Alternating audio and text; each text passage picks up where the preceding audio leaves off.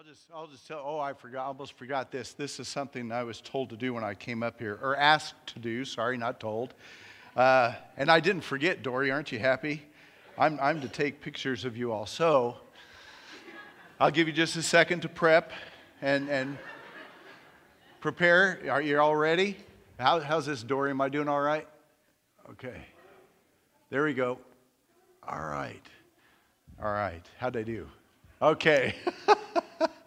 All right. Hey, let me just say this Happy Resurrection Day. Happy Resurrection Day. Absolutely.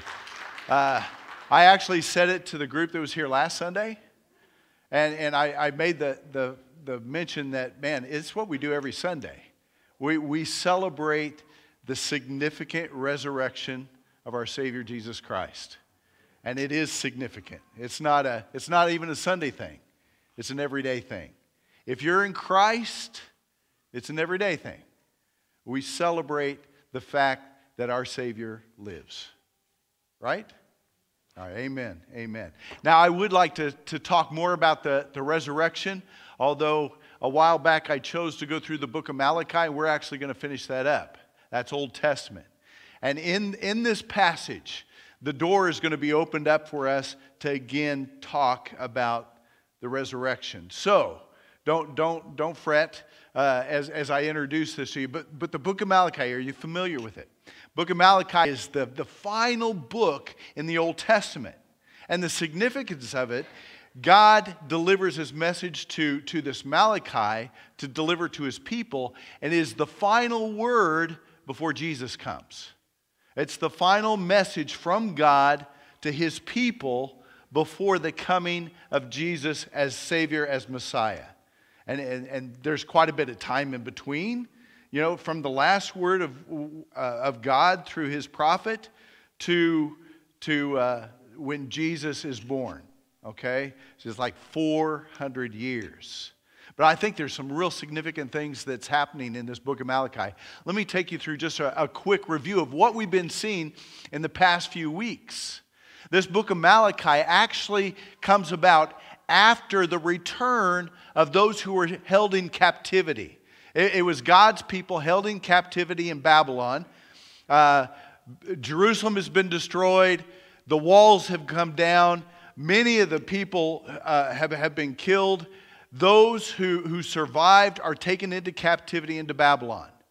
They're returned after, after like 80 years, they're returned back to this area of Judah and, and uh, by the time Malachi is written, the walls are rebuilt through lo- lots of difficulties. Uh, the temple has been rebuilt.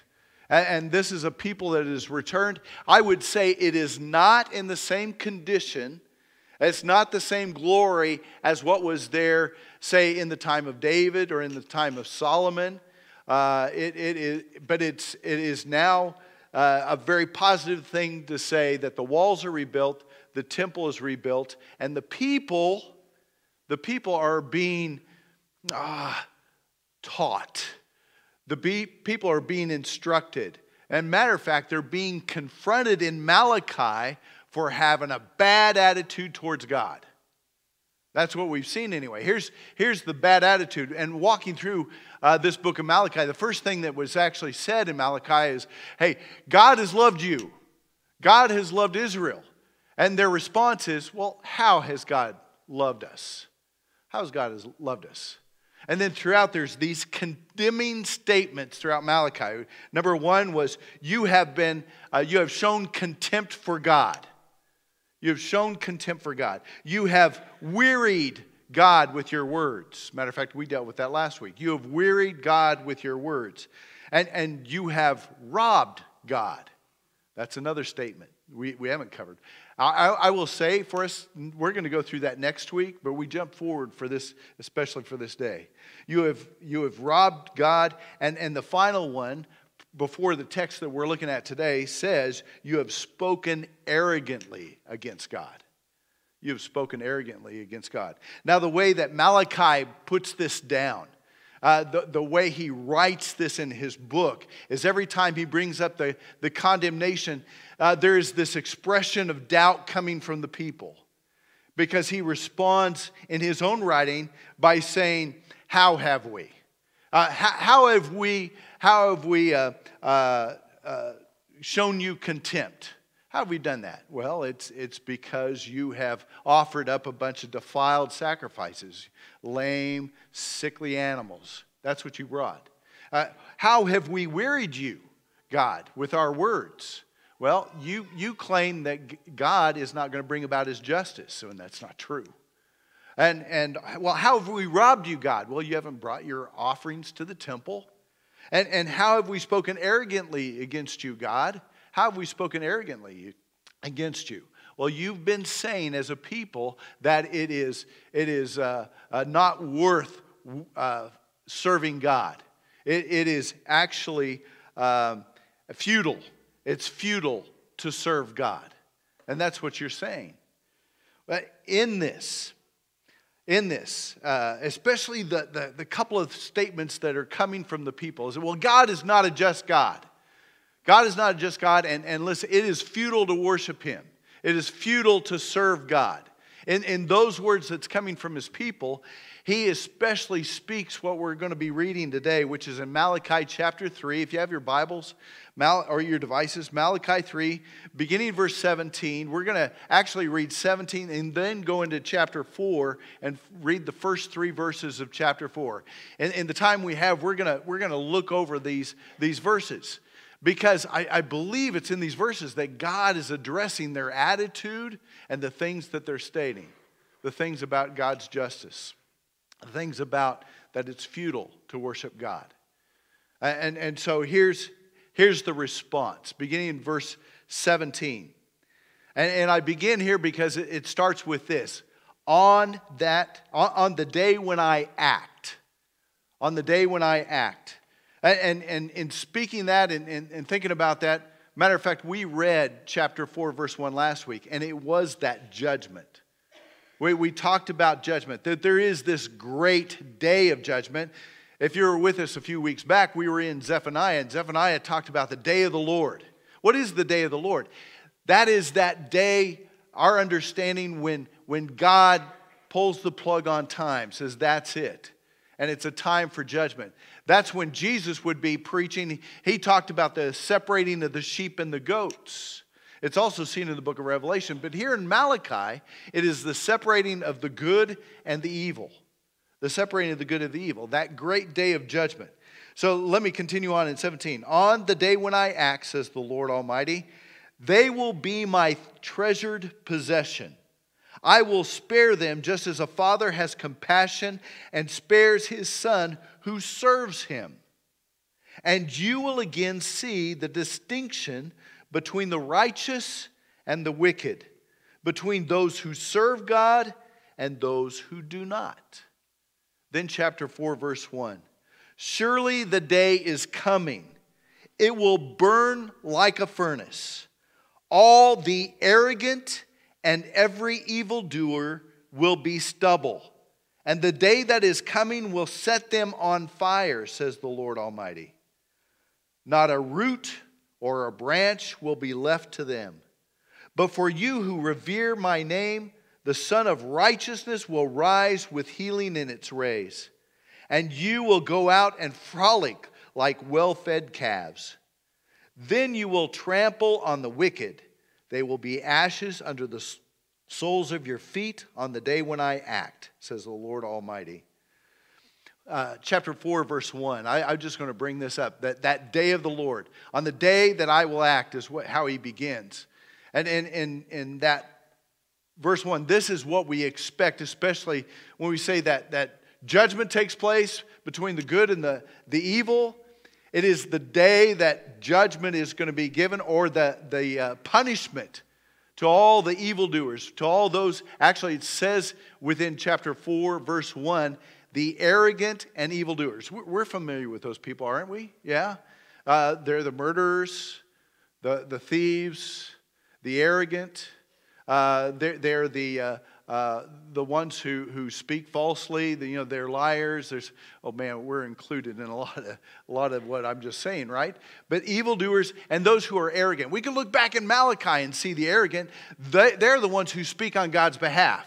They're the ones who are going to say, well, God is not a God of justice. They're also the ones who say, hey, listen, it is just futile to serve God. There's a lot of arrogant speak amongst the people that Malachi is addressing here in this passage. The arrogant are those who also say there is no God. There is no God. So there is on that day when when you know evil, the evildoers and the arrogant face judgment, punishment is given. The good, on the other hand, the good, on the other hand, uh, who who are they? Throughout Malachi, it's been speaking to people with hearts of stone, or uh, yeah, heart, uh, hearts that are that, that are well, what is the theme? Our hearts of stone, yeah. Hearts of stone has been our theme throughout Malachi. Uh, that's not the people of God. The people of God are going to have hearts that are directed towards God. And, and really, today, I want to focus our attention. I'm not going to speak a lot about uh, the, the condemnation, the punishment that's coming. Be aware of that. That's in the passage.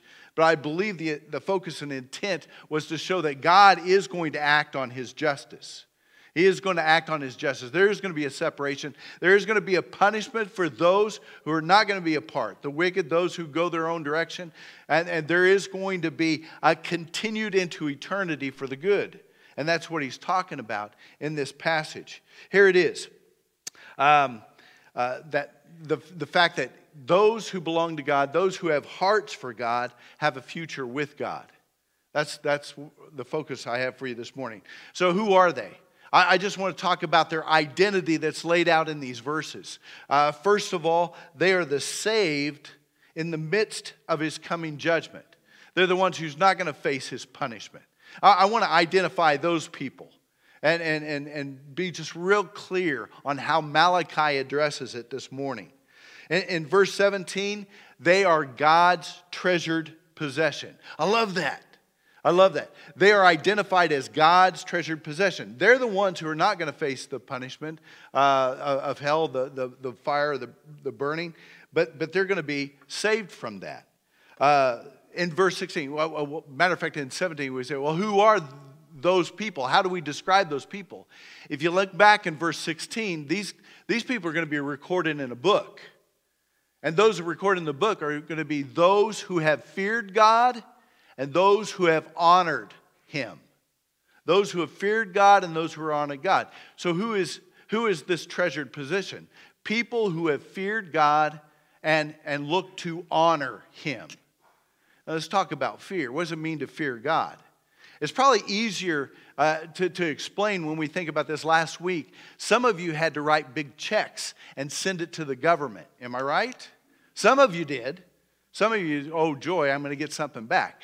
But, but I know what it's like at the end. You know, in, in my life, I had a few times where I can't believe I have to pay that.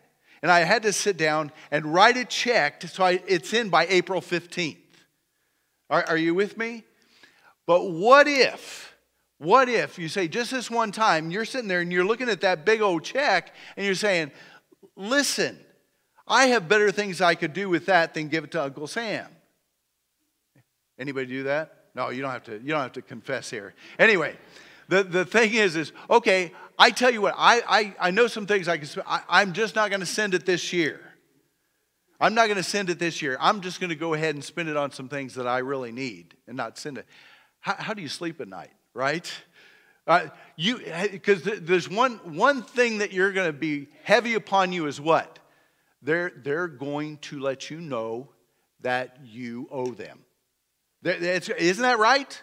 They're going to come to you and they're going to say, "Hey, we missed your check." You know, they're not going to sit dormant. They're going to come after you because you failed to pay what you is rightfully theirs. You know what what was due to them. I, I think that reason that you sent the check in this week is, is a good idea that or to, to say that that's fear working in you. The, the people that, that uh, Malachi is addressing is people who fear God. They have a fear of God. They're attentive to Him. They live in a sense of caution because He is a holy and righteous God who created, and guess what? He is powerful. He's powerful. So they have within them working this, this life of caution, this life of attention to a great and mighty God. And, and let me tell you what, as Malachi is writing, there are a minority, I would believe it's a minority of the people who do fear God and look to honor him. So even as Malachi is writing this out, and, and, and I tell you what, what's important in, in this uh, is to remind you that God is acting. That, that's one of the problems that the people of Israel are having. Uh, maybe they're thinking that the progress of building the wall and the temple doesn't look like it used to be, and, and maybe it's because there's still some enemies around. They're thinking, Where is God? Why isn't He working? While those who are faithful are saying, God is good. We've been returned to Jerusalem. There's a temple. We have the opportunity to worship again. There's a difference in attitudes. And those who fear God are, are, are looking at what Malachi is saying. And, and, I think they're attentive to what God says. Here's something that, uh, that we need to know God is acting today. God, God is active today. And in, one of the greatest ways that God has acted as He has spoken. He, he, has, he has given to us a message that we need to listen to. He absolutely gave a message through this letter to, uh, from Malachi to the people. They had an opportunity to respond. You know, eh, you, you listen to Jesus speak, and every once in a while he threw in this for those who have ears to hear, let him listen. One of our greatest responses is to, is to do what? Listen. is to absolutely listen to what he is saying. What, is, what has he said to us? That's why we value the scriptures, because it is God's message to you and I. And, and to those, uh, uh, those people he, he was addressing, they would be attentive to his words. And they, you know, at one time they were saying, hey, the, the sacrifices are, you're giving, they're, they're worthless. You're giving the worst to God. And so they would go back and say, God, or what is what we're giving? They would consider, are, are we doing that? Or, or are we being faithful in marriage is another part? Or, or are we speaking against God? They, they would be the kind who humbly are examining themselves and saying, God, are we disappointing you in any way? And if there is, there would be repentance. Matter of fact, they would follow through with a passage out of Psalms written from David that, that says, See if there be any wicked way with me, any, any sinfulness in me.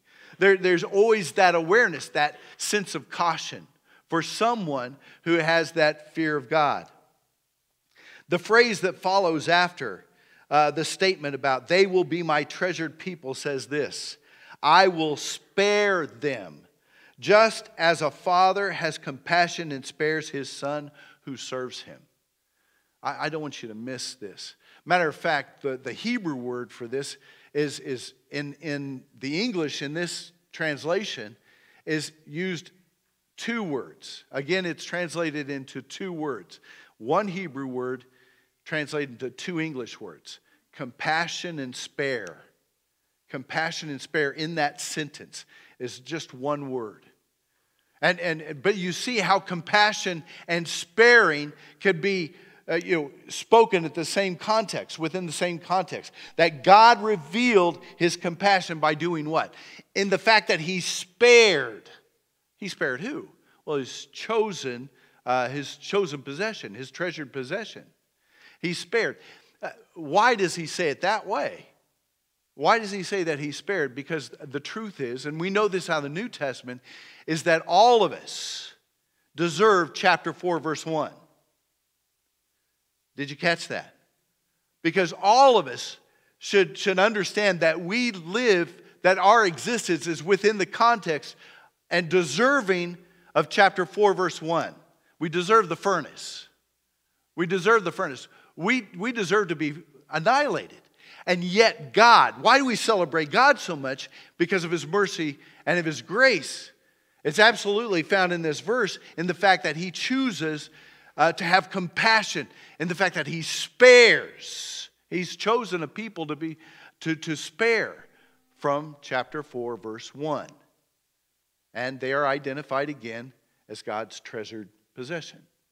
Those who fear God and those who uh, seek to honor him.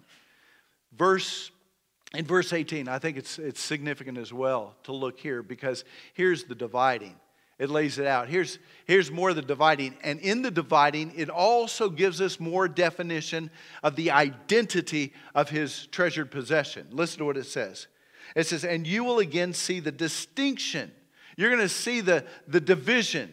That was important for this people in, in Malachi because they said, Hey, there's no justice. You're not dealing with those who are wicked. And, and they got to be careful with what they're asking for. You know, hey, go get our enemies, they thought but they themselves were included in the wickedness. So be careful about asking for God's justice, right? We need to look here before we're ready for God's justice. Anyway, uh, he, he, he does another dividing line. He says, Again, you will see the distinction between the righteous, those who are good, the righteous, and the wicked, between those who, who serve God and those who do not. There's this distinction there. Okay, those that are, uh, chapter 4, verse 1, what are they? They're wicked and they do not serve God. But on the righteous side, those who fear God, those who seek to honor Him, well, they are identified as righteous.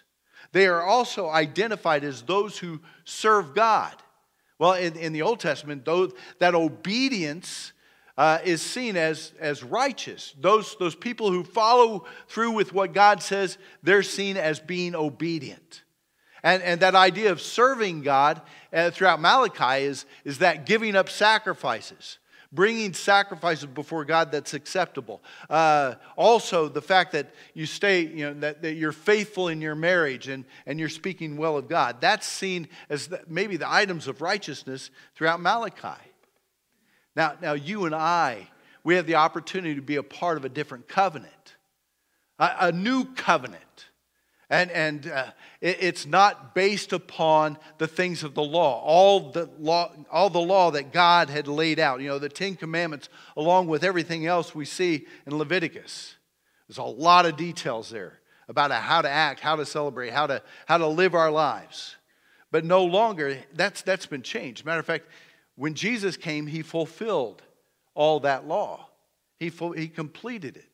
Now we live under the grace and mercy of Jesus, which we already see in this passage. We, we live under the grace and mercy that God has given us through Jesus Christ. But, but what, it, what difference is there? In John 3.16, it says, listen, for God so loved the world that he gave his only begotten son, that whoever believes in him will have, uh, will, will not perish but have everlasting life. Correct? Did I quote that well? I think I nailed it. Okay. But here, here's, here's the, the word that we, we embrace in there whoever believes. Well, what does it mean to believe? Uh, in my own thinking, I go back to Malachi and say, what, what difference does a believer have in someone who, is, who has a fear, a healthy fear and reverence for God? Nothing. They're going to be a believer. Those, those who fear God, those who want to honor God. And, and guess what? Through that acceptance, that, that receiving Jesus as Savior, He is, he is the one who brings us to righteousness. Jesus was righteous in the way He lived His life. Jesus committed no sin. He, he lived His life well. Therefore, our believing our believing is found in our righteousness, the fact that we believe and are dependent upon Jesus. Also, that, that idea of serving God, what is that? What is that in the New Testament? Well, it's laid out all throughout, but I, I believe it's in these words that when Jesus uh, called his disciple, he said to follow me. Uh, our response, our, you know, our beginnings is to believe in Jesus, but our lives are ones of commitment and following after the very words and life of Jesus itself. That's who we are. I, I believe God fearing, seeking to be honoring of God and, and righteous, righteous in the fact that we believe and, and accept and receive the Savior for which God had sent and, and follow after Him. And that, that, is our, that is our pursuit. That is our, that's where we find ourselves in serving Him, learning, growing, becoming God's people. There is a second, uh, second point I'd like to make this morning. I find it in this chapter 4. After verse 1, of all the destruction and, the, and, and, and uh, of those who are, who are without God. Uh, but in, in verse in chapter 4, uh, this, this God's treasured possession, they will receive God's complete healing. That's, that's another part of the identity. Uh, God's treasured possession, they are going to receive God's complete healing. Uh, especially look at verse 2 out of these verses. Verse 2 begins with this it says, But for you who revere my name, for those of you who respect my name, for those who seek to honor, those who are your God fearing, same people, God's, God's treasured possession, for you who revere my name, the Sun of Righteousness will rise with healing in its rays. The Sun of Righteousness. The Sun of Righteousness. We're talking about Jesus. The only, the only way we could identify this Son of Righteousness that's yet to come, who's going to bring healing, is Jesus. We look through other prophecies and identify each part of that as belonging to Jesus. In, in Jeremiah 23 6, it identifies that this coming Messiah is, is going to be the righteous Savior, identifies him as that righteousness. In Isaiah 60, verse 1, it identifies the, or tells the people as a Messiah comes. Uh, in, in that verse, he says, Arise, shine, for your light has come. Even better yet, it's when Jesus was born. Luke chapter 1, 78, 79, or even prior to Jesus being born, it was, it was a prophecy from Zechariah after John the Baptist was born. In that content, he was giving praise to God for, for, for the gift of a son and, and the identity of his son. Here comes the one who is going to uh, uh, make way the path uh, of the Lord. Here he is, here, here he comes. And, and then the fact that Jesus is coming, he wrote uh, in, in that, or he spoke in this. He said, The tender mercy of our God, by which the rising sun will come to us from heaven, to shine on those living in darkness and in the shadow of death, to guide our feet into the, into the path of peace.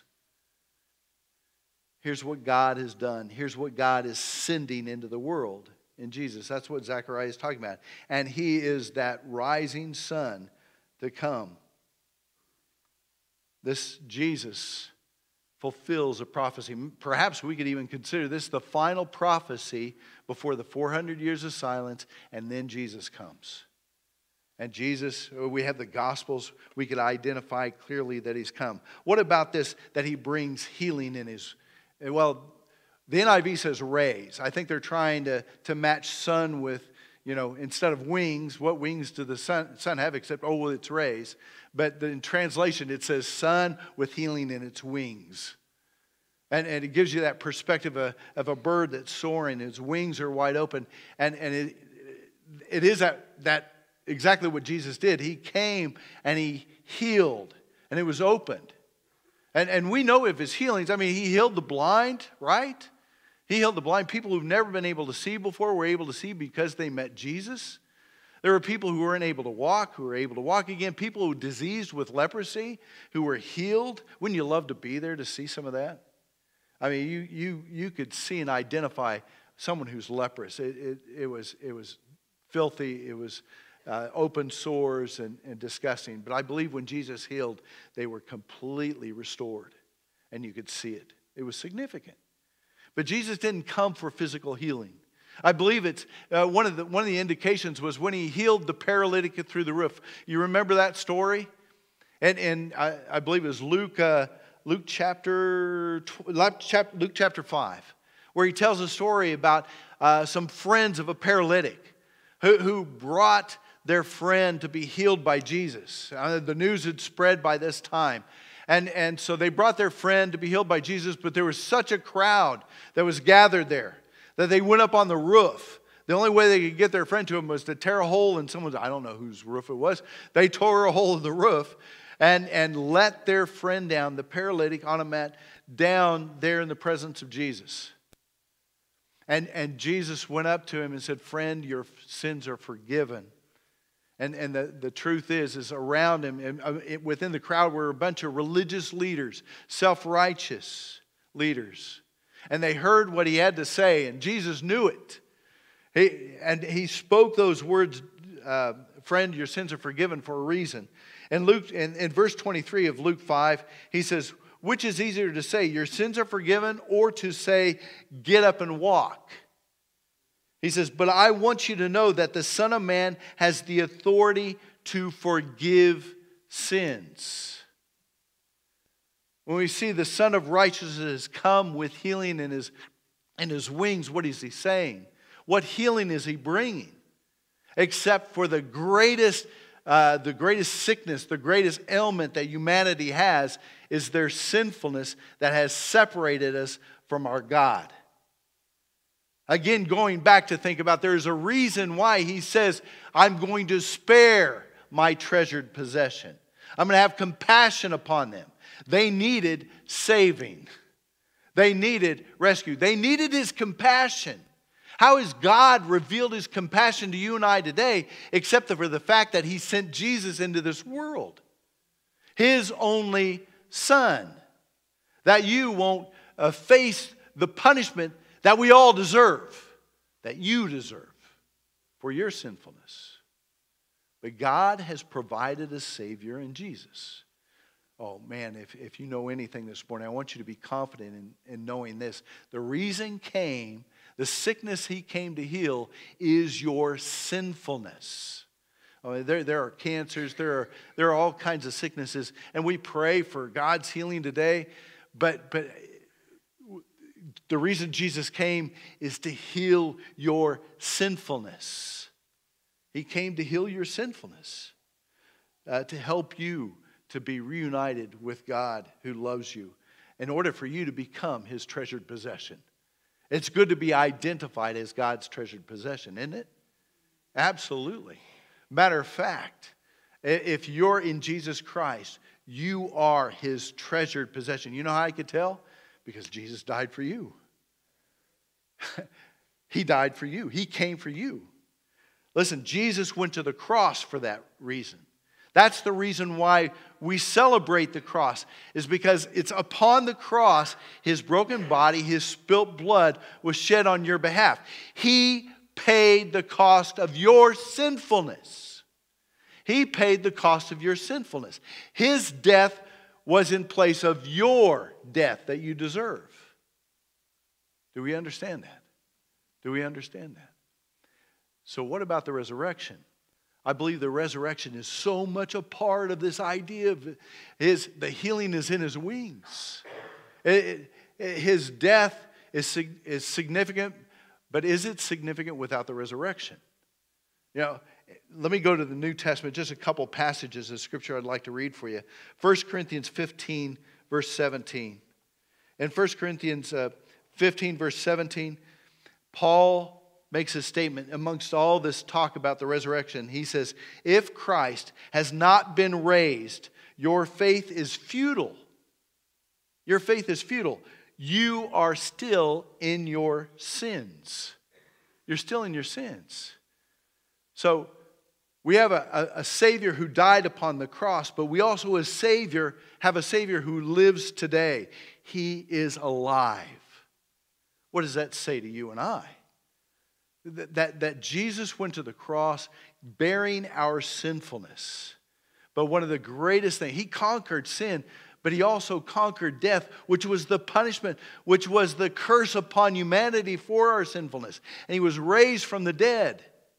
Paul again says in Romans chapter 6, verses 9 and 10, he, he, he says, uh, For we know that since Christ was raised from the dead, he cannot die again. Death no longer has mastery over him. He conquered death. The death he died, he died to sin once for all.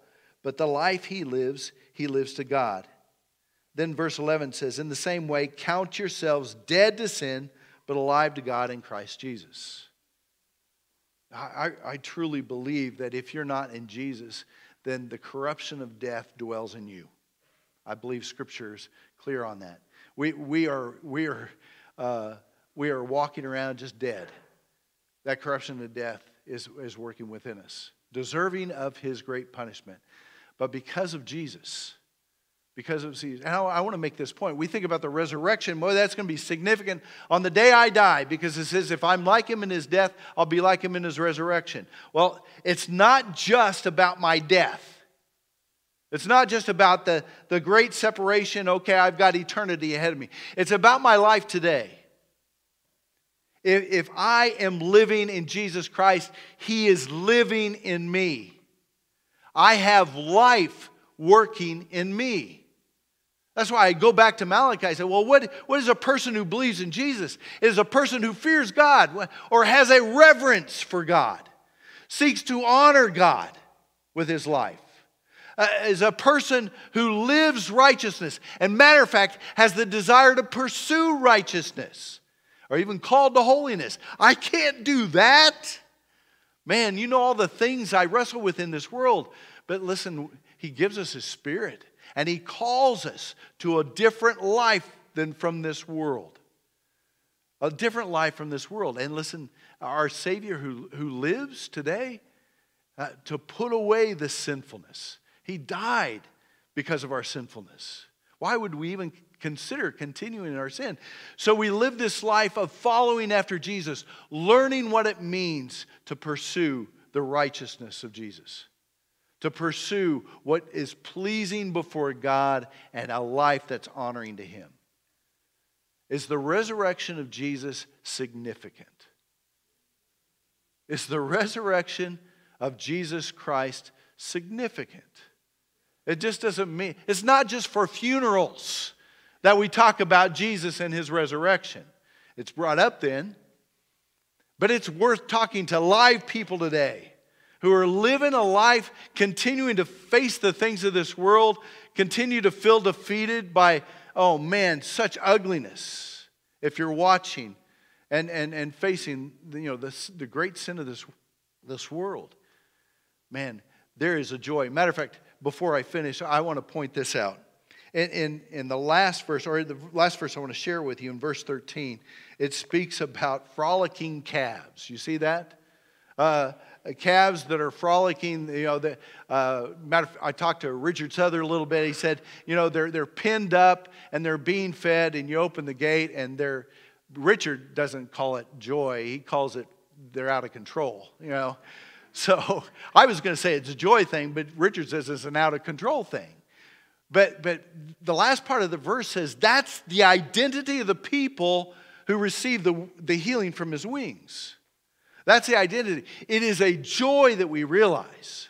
I don't care what the world has for you, it's going to continue to be ugly. I'll tell you that for sure. Difficulties, finances, uh, whatever, whatever the government is going to happen and, and governments against each other, this world is going to continue to go its direction.